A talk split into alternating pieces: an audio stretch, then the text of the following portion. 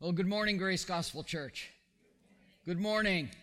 It's so nice to see you. I, I'm so excited about today's message, as excited as I was about last week's message. I received so much positive feedback on last week's message. You know, the title of uh, our entire series is The Life of Joseph and the Sovereignty of God. And I think so many of you said to me that you now realize the sovereignty of God is not just dry theology.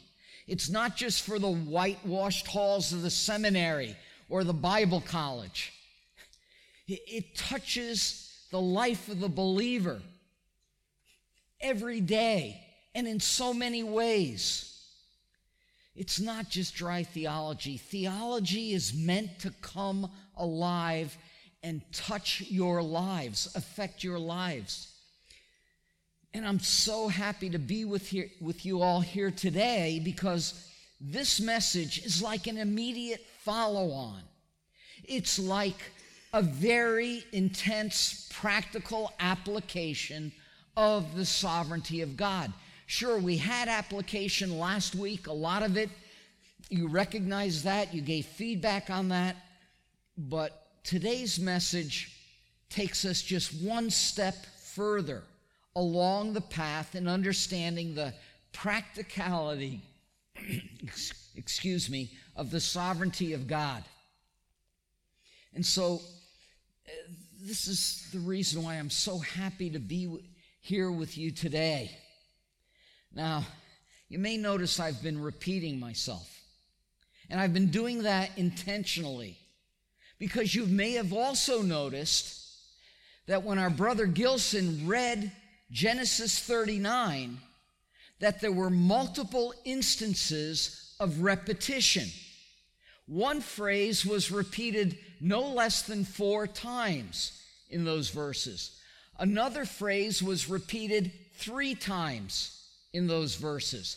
There, the entire account is divided into two main parts based on location, Potiphar's house and jail, and the exact same experience of Joseph is found in Potiphar's house as well as in Pharaoh's prison. There is no difference. This chapter is filled with repetition. We know that when Jesus Christ said, "Verily, verily," or "Truly, truly," that we needed to pay attention. But we have as much and even more repetition to cause us to pay attention and to focus on the key important points in this chapter, in this true story, this account of what happened in the life of Joseph. This repetition should cause us to focus in on what is key in this chapter. The patriarchs we read together in Acts seven became jealous of Joseph and sold him into Egypt. Yet God was with him. This is Stephen's divine commentary. The words that Luke wrote, inspired by the Holy Spirit, first spoken by Stephen before they put him to death for his testimony for Christ, the first Christian martyr. His testimony on Joseph's life, on Genesis thirty-nine, was that God was with him. He doesn't say God was with him in Potiphar's house and not in jail. All he says about Joseph is that God was with him, and he'll go on, as we read together, and rescued him out of all his afflictions. But you might be thinking, oh, Paul, that's Joseph. Certainly God doesn't care about me in that same way. Oh, no? In the letter written to Hebrew Christians, the author says this, being content with what you have. Very practical words here. Being content with what you have, with your circumstances in life. For he himself, none less than God himself, has said. And now he references Deuteronomy chapter thirty-one. where it's repeated in verses six and eight. I will never leave you, nor ever will I forsake you. Not only are these words basically repeated in two verses, but each time they're essentially a repetition. I will never leave you, nor ever will I forsake you. God wants us to know this. What is true in Joseph's life, yet God was with him, is true in the life of every single believer in Christ today who is here listening to these words. God will never leave you, nor ever will he forsake you. The title of today's message is God is with you. He wasn't just with Joseph, he's with you. Genesis thirty-nine reveals the sovereignty of God over life's circumstances. Last week we saw God's sovereignty over family dysfunction. Certainly that's a circumstance in life, but it's a particular one. Here, God's sovereignty comes out very powerfully over all of life's circumstance, whether you are in Potiphar's house or whether you are in prison. God is sovereign over both of those circumstances. In Genesis thirty-nine, the Lord himself is revealed as the sovereign God over life's circumstances who never forsakes those he loves. He's sovereign over circumstances, and he is always with you. He never forsakes you. If you take only one thing away from this morning's message, and this is a good follow-on to last week's message, no matter how bad things get for you in this life, know that, please know that God is always with you. He will never leave you. He will never forsake you. No matter how low, how low the point is in your life that you may find yourself today, or, God forbid, in the coming days. He is always with you. We're going to look at this chapter under three main headings: God's sovereignty over life's blessings, God's sovereignty over life's temptations, and God's sovereignty over life's trials. Let's get right into this by looking at God's sovereignty over life's blessings. God is with you when you are blessed. He is the source of that blessing. He is responsible for that blessing. He has ordained that blessing.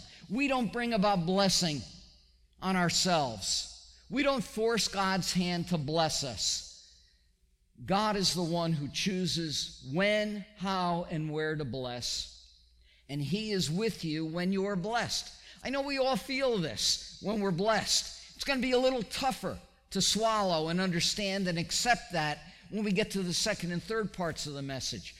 But I doubt that anyone here doesn't feel that God is with them when they're blessed. God's sovereign presence brings blessing. Just by his very presence, he is that blessing. We sang words to that effect in one of the songs this morning. Christ himself is the greatest blessing. Joseph had been taken down to Egypt. Potiphar, the captain of Pharaoh's guards. Do you remember? That's how the previous chapter on Joseph's life ended. That Potiphar, the captain of Pharaoh's bodyguard, bought him. Guess how the very next chapter in Joseph's life that concerns him, chapter thirty-nine, opens. The exact same way the previous chapter about Joseph's life, chapter thirty-seven, ended. Repetition. There were no chapter breaks. thirty-eight is just a different story, unconcerned with Joseph. We don't need to get into its purpose now. But chapter thirty-nine opens exactly the same way chapter thirty-seven ends. Potiphar, the captain of Pharaoh's bodyguard, bought him. You think that's something God wants us to know? Out of all the many Egyptians who could have bought Joseph, God was sovereign over Joseph's life circumstances to ensure that one particular individual would be there would have the means, the funds, would not be outbid, and would buy Joseph. God saw to that. God was with Joseph even in the purchase of Joseph as a slave. The Lord was with Joseph. That is the phrase that's repeated four times in this chapter. The Lord was with Joseph. The Lord was with him in Potiphar's house and then in Pharaoh's prison. The Lord was with Joseph. The Lord was with him. God's presence brings blessing. The Lord was with Joseph. And as a result, that little word, so. So, what was the outcome of the Lord being with Joseph? So, Joseph became a successful man, and he was in the house of his master.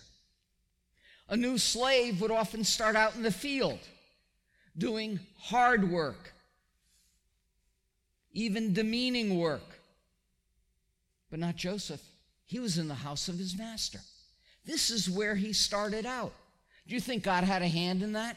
In where Joseph was placed? I, I think so. The Lord was with him. So he became successful and he was in the house of his master.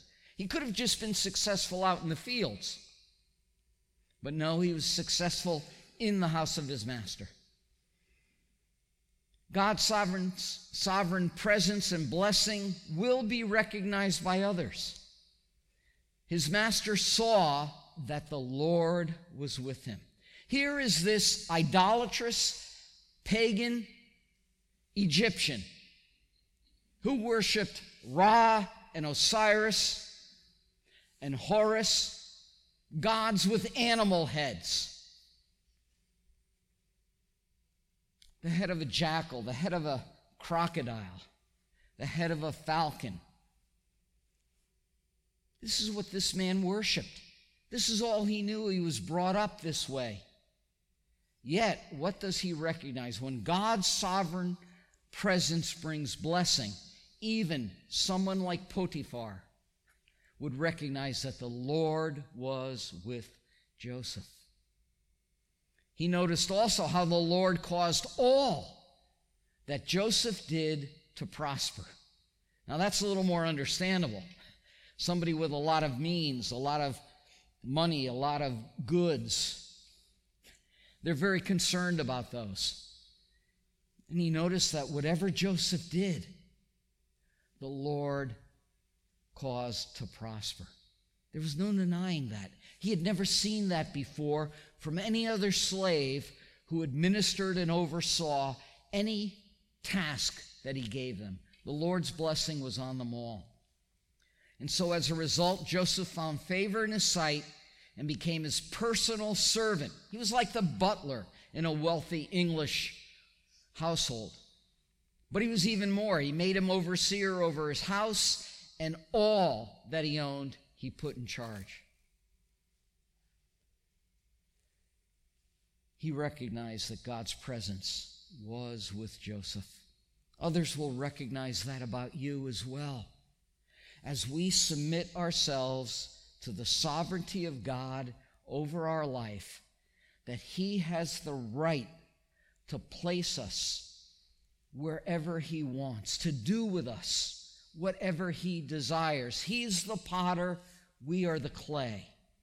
The clay doesn't say to the potter, "Why are you doing this? Why did you make me like this? I don't agree with this." No, that's not what the clay does. That's not what Joseph did. And the Lord was with him and brought out success in his life. Now, in Joseph's life, that was success in terms of his status in Potiphar's household and over all Potiphar owned. Your life and mine, that success, more often than not, will be spiritual success. Paul makes it very clear that what happened to key individuals in the Old Testament were lessons for us, but they were spiritual lessons. God wants to bless you spiritually and give you great success in your spiritual walk. when that happens, when you submit yourself to the sovereignty of God in your life, welcome His presence wherever He's placed you. Others will recognize that spiritual blessing that the Lord will bring upon your life. God's sovereign presence and blessing affects those around us as well. It doesn't just affect us, it affects those associated with us. From the time He made Joseph overseer in his house and over all that he owned, the Lord blessed the Egyptian's house on account of Joseph's. The Lord's blessing was upon all that Potiphar owned, in the house and in the field. Now, this might sound strange. How does that work? But you know, Paul the Apostle in First Corinthians chapter seven teaches this very same principle. In the case of what's termed biblically a mixed marriage, nothing to do with races or anything like that. It has to do with one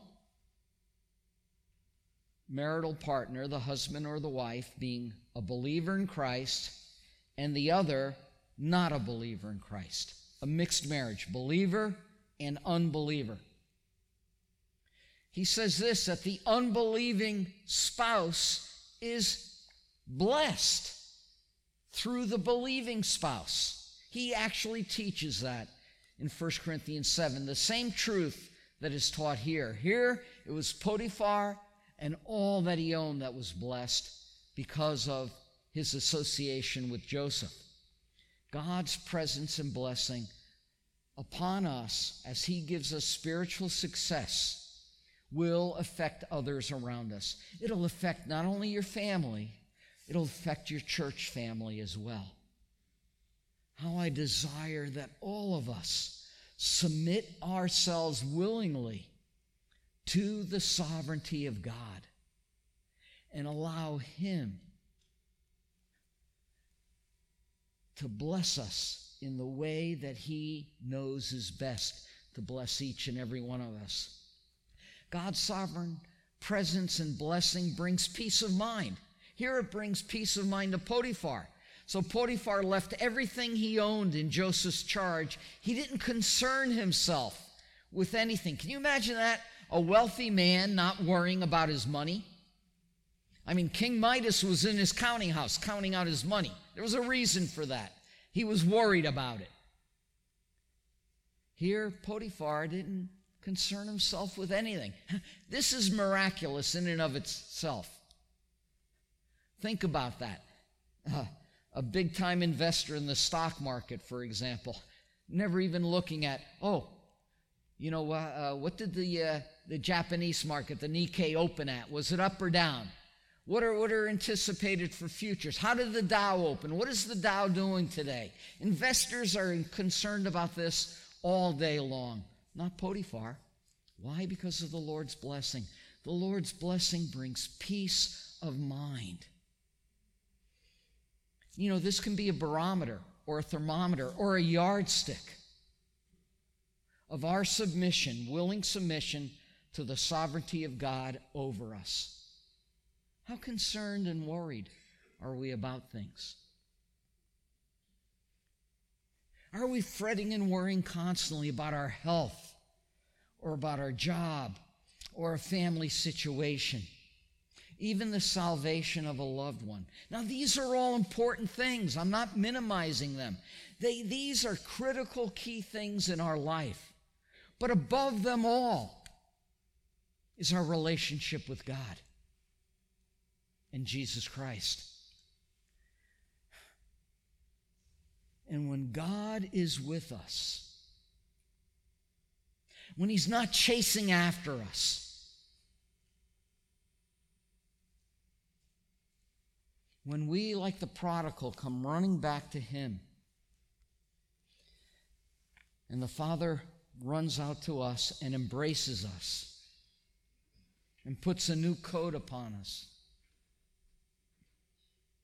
when we are experiencing the Father's blessing, God's blessing like that, the blessing of Jesus Christ like that, it brings peace of mind. We don't need to concern ourselves with anything. What does the future hold for us regarding our, our health or our employment or even the salvation of a loved one? All of this is in God's hands. It's not for us to worry about. God, as we saw last time in Genesis thirty-seven, will always turn the evil into good. That's what he desires to do. And the goodness of his presence is always with us. We've seen God's sovereignty over life's blessings, and, and, and we can acknowledge that. But you know, there's God's sovereignty over life's temptations as well. God doesn't just disappear from us at different times. He said, I will never leave you, nor ever will I forsake you. When temptation comes, it's not that God has disappeared. God is there. God is with you when you are tempted. Just as he's with you when you were blessed, he's with you when you're tempted. God's sovereign presence is with us even when temptation comes upon us. Now, Joseph was handsome in form and appearance. Part of God's sovereignty, how he created him. I'm glad I don't have Joseph's problems. It came about that his master's wife looked with desire at Joseph, and she said, lie with me. God was with Joseph. It was repeated twice already in Potiphar's house. The Lord was with Joseph. The Lord was with him. The Lord was with him even in this temptation. Never in verse three, after it says the Lord was with him, down to verse six here, does it ever say the Lord was not with Joseph? The Lord departed from Joseph. We are told twice the Lord is with him. And that is the state now in verse six. The Lord is with Joseph even when temptation comes upon him.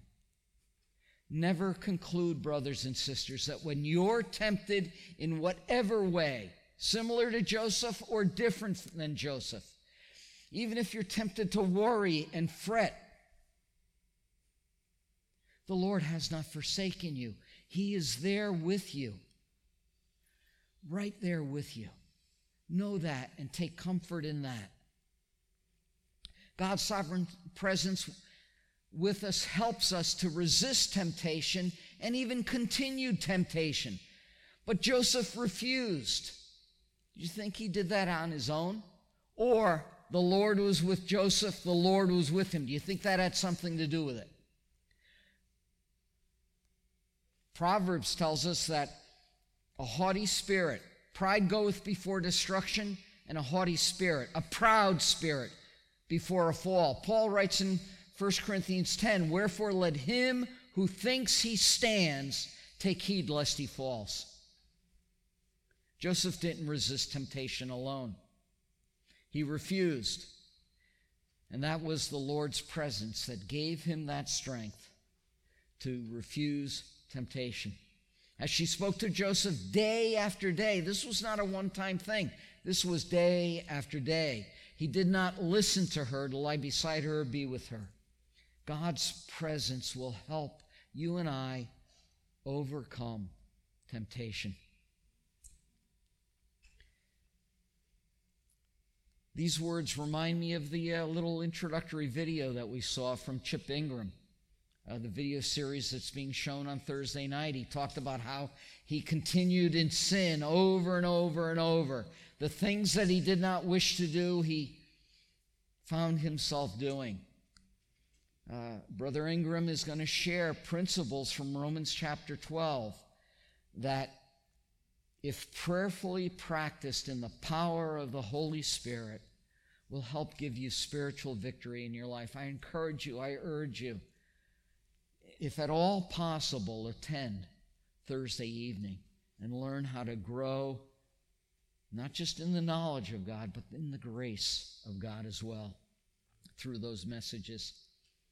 God's sovereign presence with us reminds us that all sin is great evil.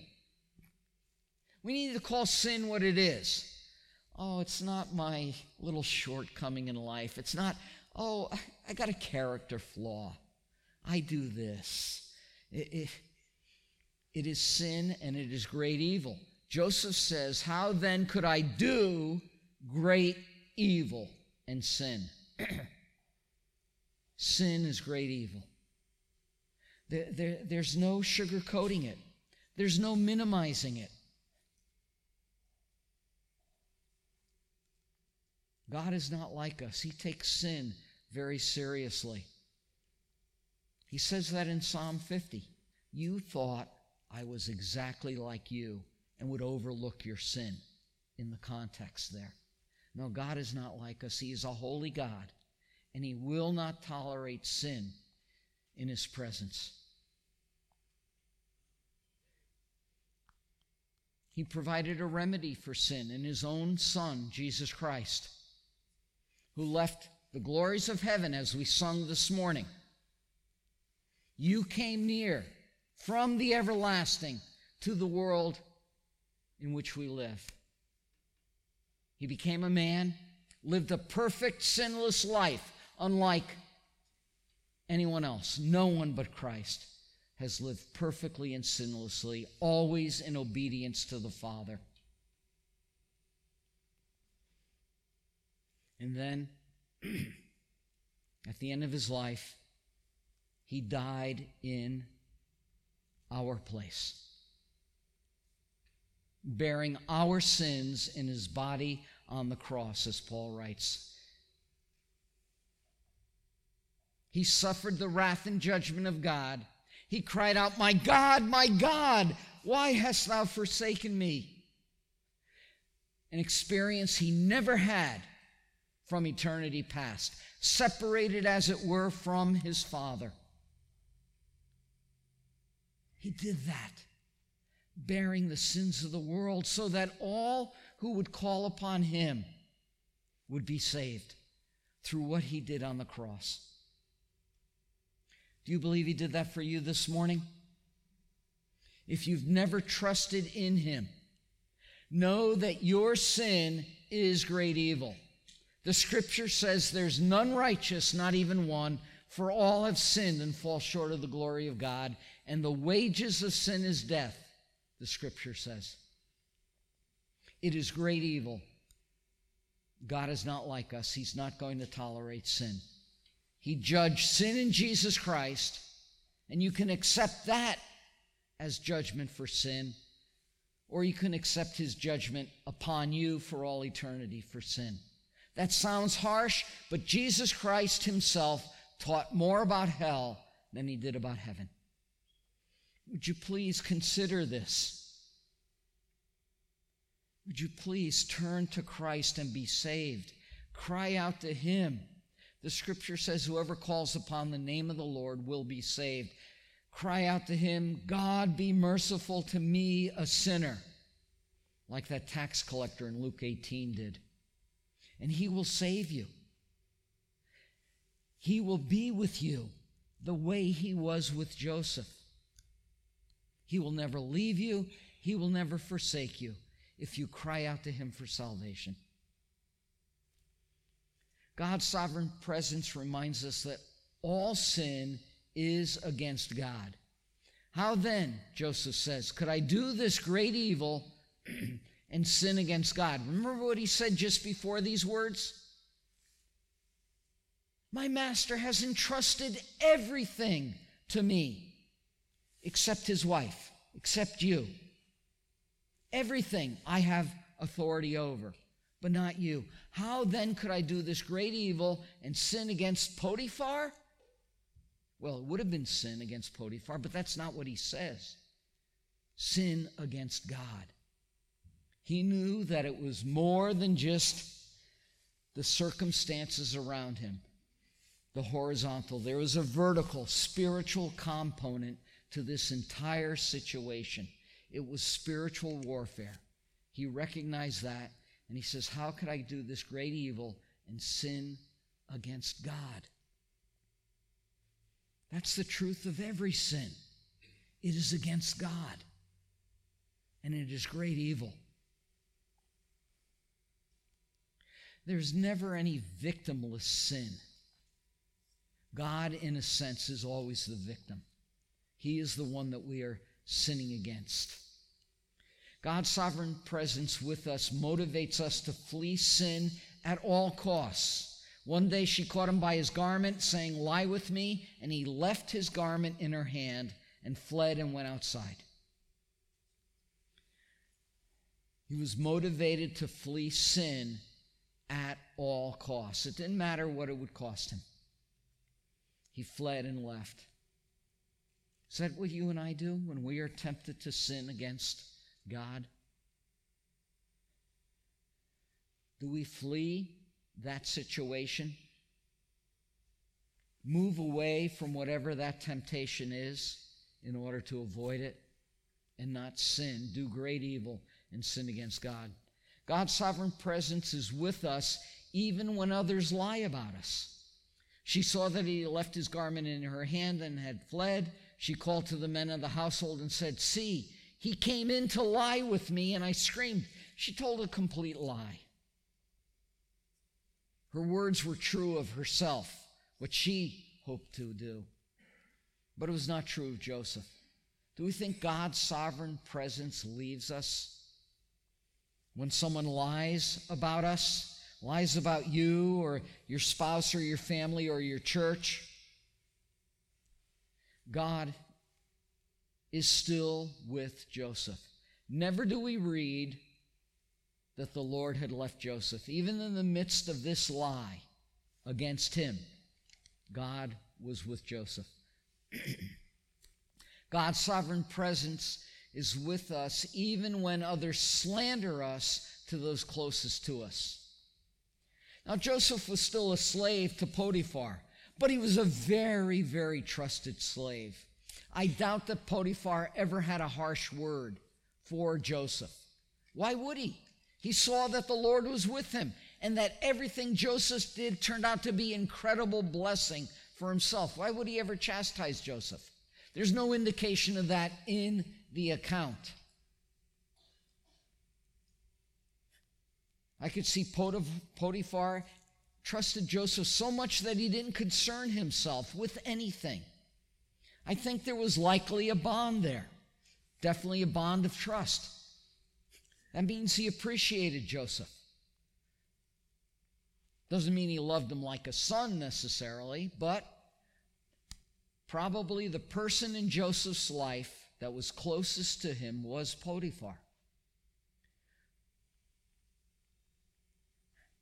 And now Potiphar's wife is going to slander Joseph, tell lies about Joseph to the person who very likely was the closest to him. She left his garment beside her, Joseph's garment, until Joseph's master came home. Then she spoke to him, "The slave you brought to us came in to lie with me." Notice the same thing is happening. The slave you brought to us. That's just like the Garden of Eden. The serpent deceived me, and I ate.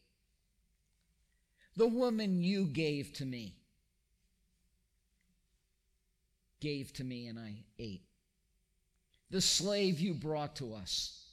In fact, the text says, she said. It's the exact same Hebrew word that's used of this. The serpent said to Eve. It's always the lie of the devil. Christ said uh, that, that uh, Satan was abode not in the truth. He's a liar and the father of lies.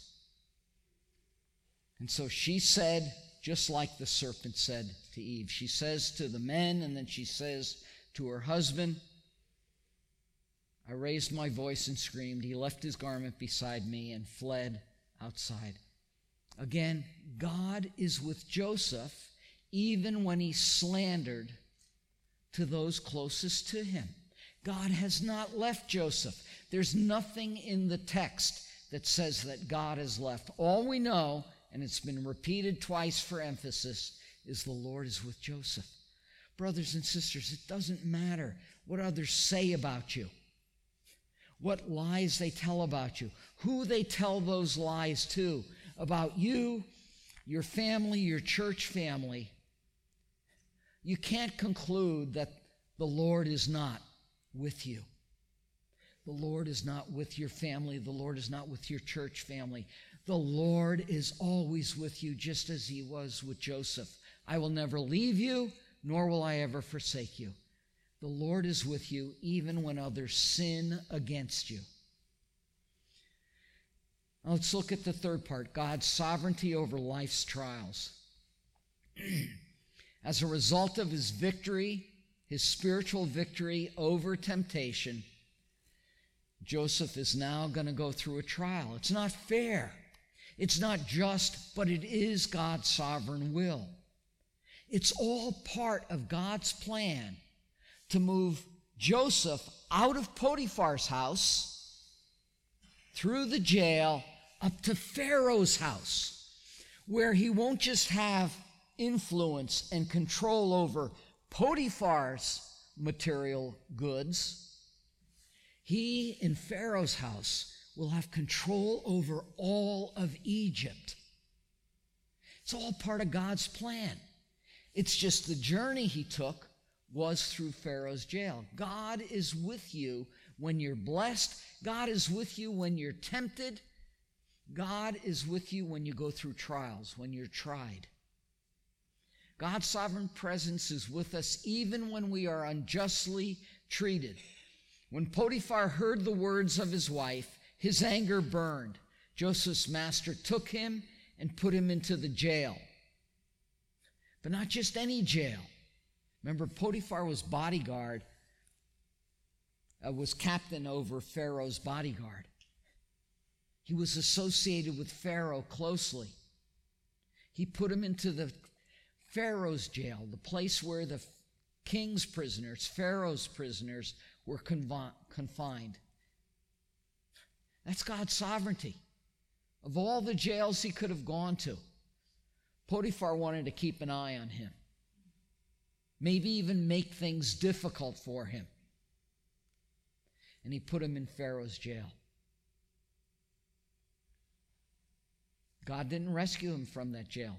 He was there in the jail. He didn't deliver him at that point. Joseph tasted jail. Brothers and sisters, God was still with him. If we think we forgot that, he's going to remind us twice more that the Lord was with Joseph, even in the jail. Even when you are unjustly treated, brothers and sisters, God is with you. He never leaves you, nor does he ever forsake you. God's sovereign presence with us can bless us even in the midst of trials. Do you think trials stop God's blessing upon you? No. The Lord was with Joseph. The third time we're told this.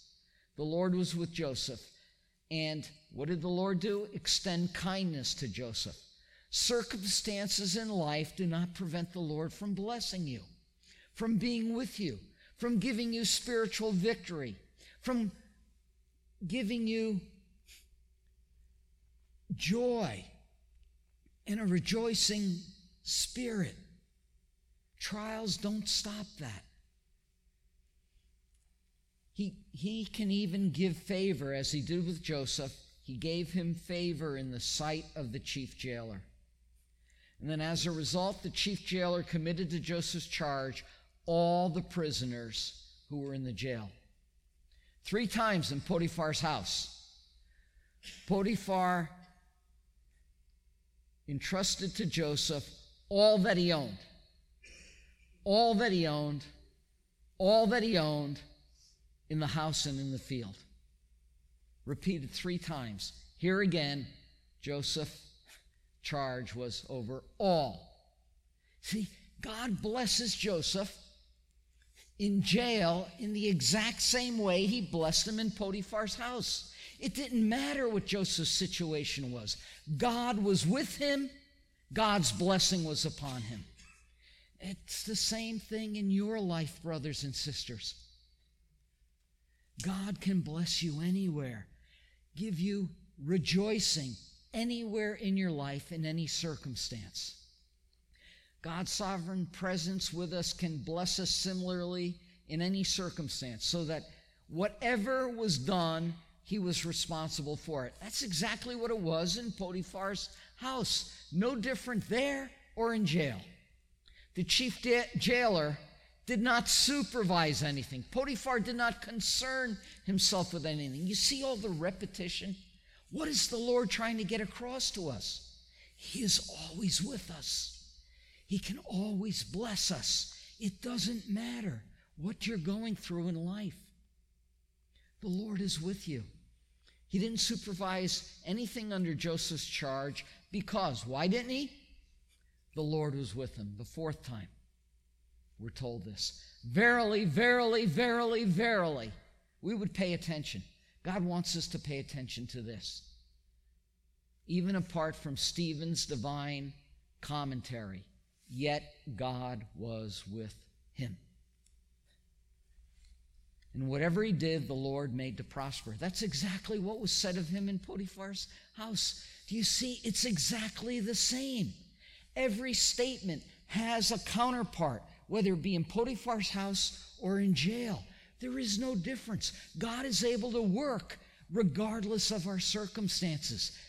Nothing stays or hinders his hand. He's able to do it exactly the same anywhere.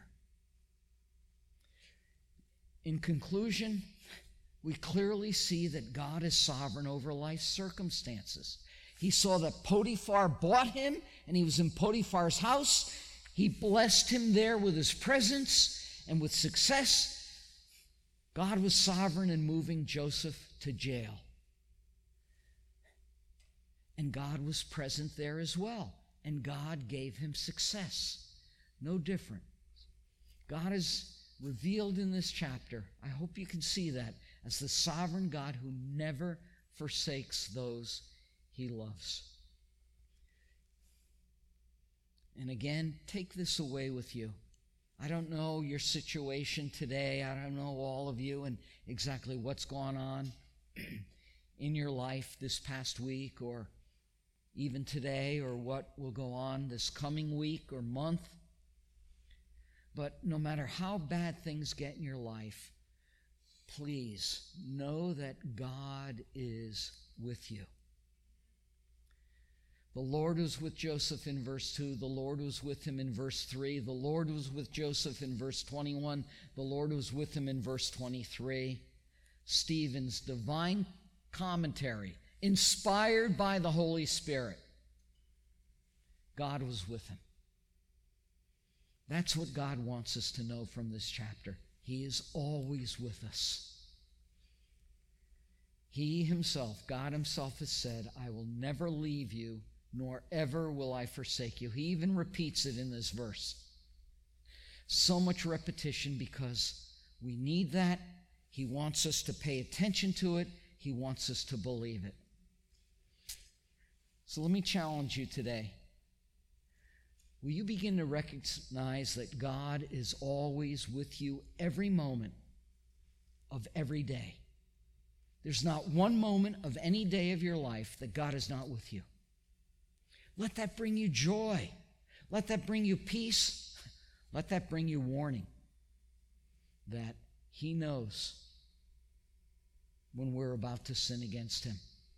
May the recognition of his presence with us every moment of every day cause us to not only be more joyful, to live more joyful lives, but to live more holy lives. And today, will you begin to understand that your circumstances in life don't need to change for you to experience God's blessing? God can bless you right where you're at today, tomorrow, next week. He's been blessing you your entire life since you turned to him for salvation and cried out to him to save you. Your situation does not need to change. You can experience the fullness of joy God wants for you, for you in any circumstance in life. Let's pray. Father in heaven, how we thank you for the power of your word. How we thank you for the beautiful message of your word. And oh, dear God, we're, we're amazed. How could you love us the way you do? Indeed, uh, how can we ever doubt that you would bless us? Because you've already given us your very best. your Son, the Lord Jesus Christ. We thank you for him. We thank you for salvation. We thank you for everything you're doing in our life, in our family, and in our church family. And we pray, dear God, that your Holy Spirit, the true teacher of your word, which could, would continue to impress the lessons of this chapter upon us. And we do thank you that you are always with us. May we praise you at all times.